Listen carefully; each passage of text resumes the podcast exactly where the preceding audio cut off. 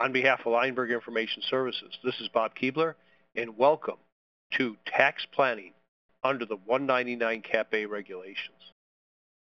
Let's jump in and talk about an overview and a review of Section 199 Cap A, and I'll talk a little bit about the regulations. Keep in mind, the deduction under the statute equals 20% of qualified business income. So that's a term we have to decide exactly what does that mean. How is it defined?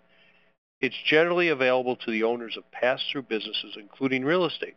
But real estate needs to rise to the level of a trade or business. The deduction is limited for specified service trades or businesses, and it's also limited by the business owner's taxable income. But who's eligible? Owners of sole proprietorships and LLCs, sole owners of rental real estate, if it rises to a trade or business, estates and trusts are eligible, S corporations are eligible uh, as far as their owners, and partnership, the partners are also eligible. So all qualify, but the computation differs. Remember, if you're a married couple, the cutoff is 315. If you're a single person, the cutoff is 157. For non-grantor trusts, the cutoff will also be 157. And keep in mind, children subject to the kiddie tax have their own threshold of 157 generally, for a service or non-service business, if your taxable income is less than 315000 the deduction is going to be 20% of QBI. If you're between 315 and 415, there is a limitation for non-service business and for service businesses, the deduction will be phased out. If taxable income is greater than 415, you do have to start doing wage and capital testing, which a lot of planning will evolve around, and you're going to have to worry about once you're over 415, if you're in a service business, there is no deduction. The heart of planning is managing taxable income and the wage capital limitations. I do have a chart out there, which all of you should have handy, um, and it's been published broadly, but if you do not have that chart, certainly send me an email and I'll, I'll get that out to you. Just walks you through basically what I just surmised. So it's just one of my flow charts. Remember, if you have an income deficit, when you have an income deficit, that means your income is less than your QBI and your deduction is going to be based on income. So if QBI, if my income from my practice was 200 but my taxable income was 175, I'd only get 20% of the 175 basically this is this again we're calling an income deficit. Now when you have an income deficit, part of the planning will be perhaps for some people to do Roth conversions because if you could if you did in that case a $25,000 Roth conversion, only 80% of it would in essence be taxable. So when you're over 415, if you have a non-service trade or business, then your deduction you have to compare it to wages and to capital. So you look to 50% of wages or 25% of W-2 wages plus 2.5% of the unadjusted basis of your property immediately after acquisition. That's a little bit new in the regulations. Um, keep in mind this deduction is phased in from 315 to 415 and it's for specified service businesses the entire deduction is phased out from 315 to 415. It's kind of a draconian calculation, but it's what we have to work through. Qualified property. So if I had a building worth a million dollars, I'd multiply that by 2.5%. Forget the land, $25,000. If my QBI amount was 100 and I took that times 20% and I ended up with 20,000, I would be able to take the entire $20,000 deduction. So keep in mind your basis is equal to basis immediately after acquisition not adjusted for depreciation, including bonus depreciation, not adjusted for the 179 deduction, and very clearly under the regs, not adjusted for 743 or 754 elections.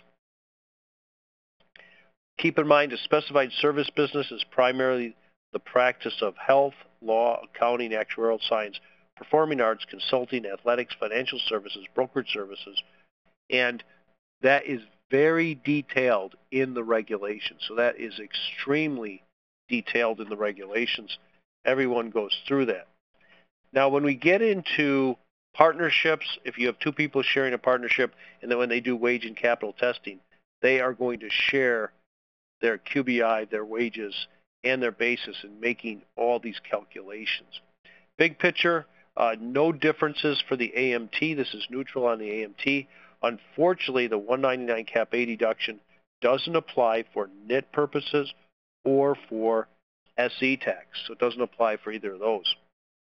So now these this set of regulations, six different sections of the regulations have been issued, and we'll talk a little bit about that in other classes. I don't want to spend a lot of time on that today. Remember, this whole deduction terminates on December 31st, 2025, right now.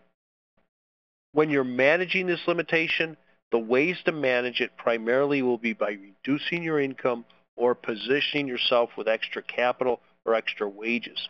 When you're trying to reduce your income, a big part of the planning will be how do I reduce my income to be lower? And what we've identified are really four or five different things. Um, the first thing that we, we clearly identified are using defined contribution plans or defined benefit plans, oil and gas investments, bonus depreciation in Section 179 expensing, plus potentially, because it's based on taxable income, you can also reduce your taxable income through charitable giving. So there are a lot of good ideas out there. They mostly surround reducing taxable income. Maybe it's through tax-free bonds, life insurance and annuities, oil and gas, real estate investments which generate cash flow without income, uh, charitable gifts, I'll come back to that, and maybe shifting some of your capital to taxpayers with lower taxable income or over to trusts. These are all going to be things we think about when we're putting this together. A big thing to keep in mind when you're doing planning on this is interest is more valuable to an entity that doesn't receive the 199 cap A deduction. So these regulations were issued on August 8, 2018 by the U.S. Treasury Department. Um, plenty of statutory authority for these regulations. Very, very little doubt on that. And again, there's in the in the statute itself, we counted eight different places where the Secretary of the Treasury is authorized for the regulations. Now the regulations go through operational rules. They determine W-2 wages and unadjusted basis. They spend a lot of time in the Dash 3 regs talking about qualified REIT dividends and qualified publicly traded partnership income. Section 4 of the regulations is actually one of the better parts where we talk about the ability to aggregate businesses for the wage and capital testing. And then section dash 5 of the regs covers specified service businesses, including the pack and crack strategies. Then we talk about six relevant pass-through entities. And then a bonus, they issued regulations under 643F-1. That is tax avoidance for multiple trusts. They did not crush all those ideas. Let's talk a little bit about what's left. Now, for most, for CPAs, I think CPAs have to understand this um, front to back, stem to stern. And um, what we're really talking about here is where are we going on a forward basis, okay? Now, for the, for the lawyers, I think there is so much here, and very smart lawyers will be able to use this to fill in some of the work that maybe has evaporated a little bit because of the higher exemptions. But I think every trust and probate administration that you look at, you have to say, does 199 come in? And are we doing anything wrong with the timing of our funding where we might reduce or um, otherwise mess up our availability of 199 cap A deduction? The big thing that many people have been talking about, including my friend Steve Oshins, is planning with trusts. If you have 15 grandchildren, can you create a separate trust for each of them and their descendants and put yourself in a better spot for purposes of 199 cap A? And the answer to that is absolutely yes. There, there's no doubt about that. Aggregation of business interests, this will be a big thing. And I think to some extent when you're helping with someone's estate planning, you do want to see how these aggregations are going to fall into place, especially keep in mind, and we're going to talk about this, I touched on it a little bit, but when you, when somebody dies with an LLC that owns real estate, they would normally get a step up in basis on the on the LLC itself, which is still going to happen. That's 1014 of the code. And then what happens is under section 743, you're allowed to make an election under 754, and that increases the inside basis. Under these regulations, it's extremely clear to everyone that we are not allowed, we are not allowed to use the 754 adjustment for purposes of calculating the capital test. So if your client had a building worth a million dollars with a basis of zero inside an LLC, for the 706 you'd put a million dollars on the 706. Now we can talk about um, minority interest and marketability. Just forget that for a second.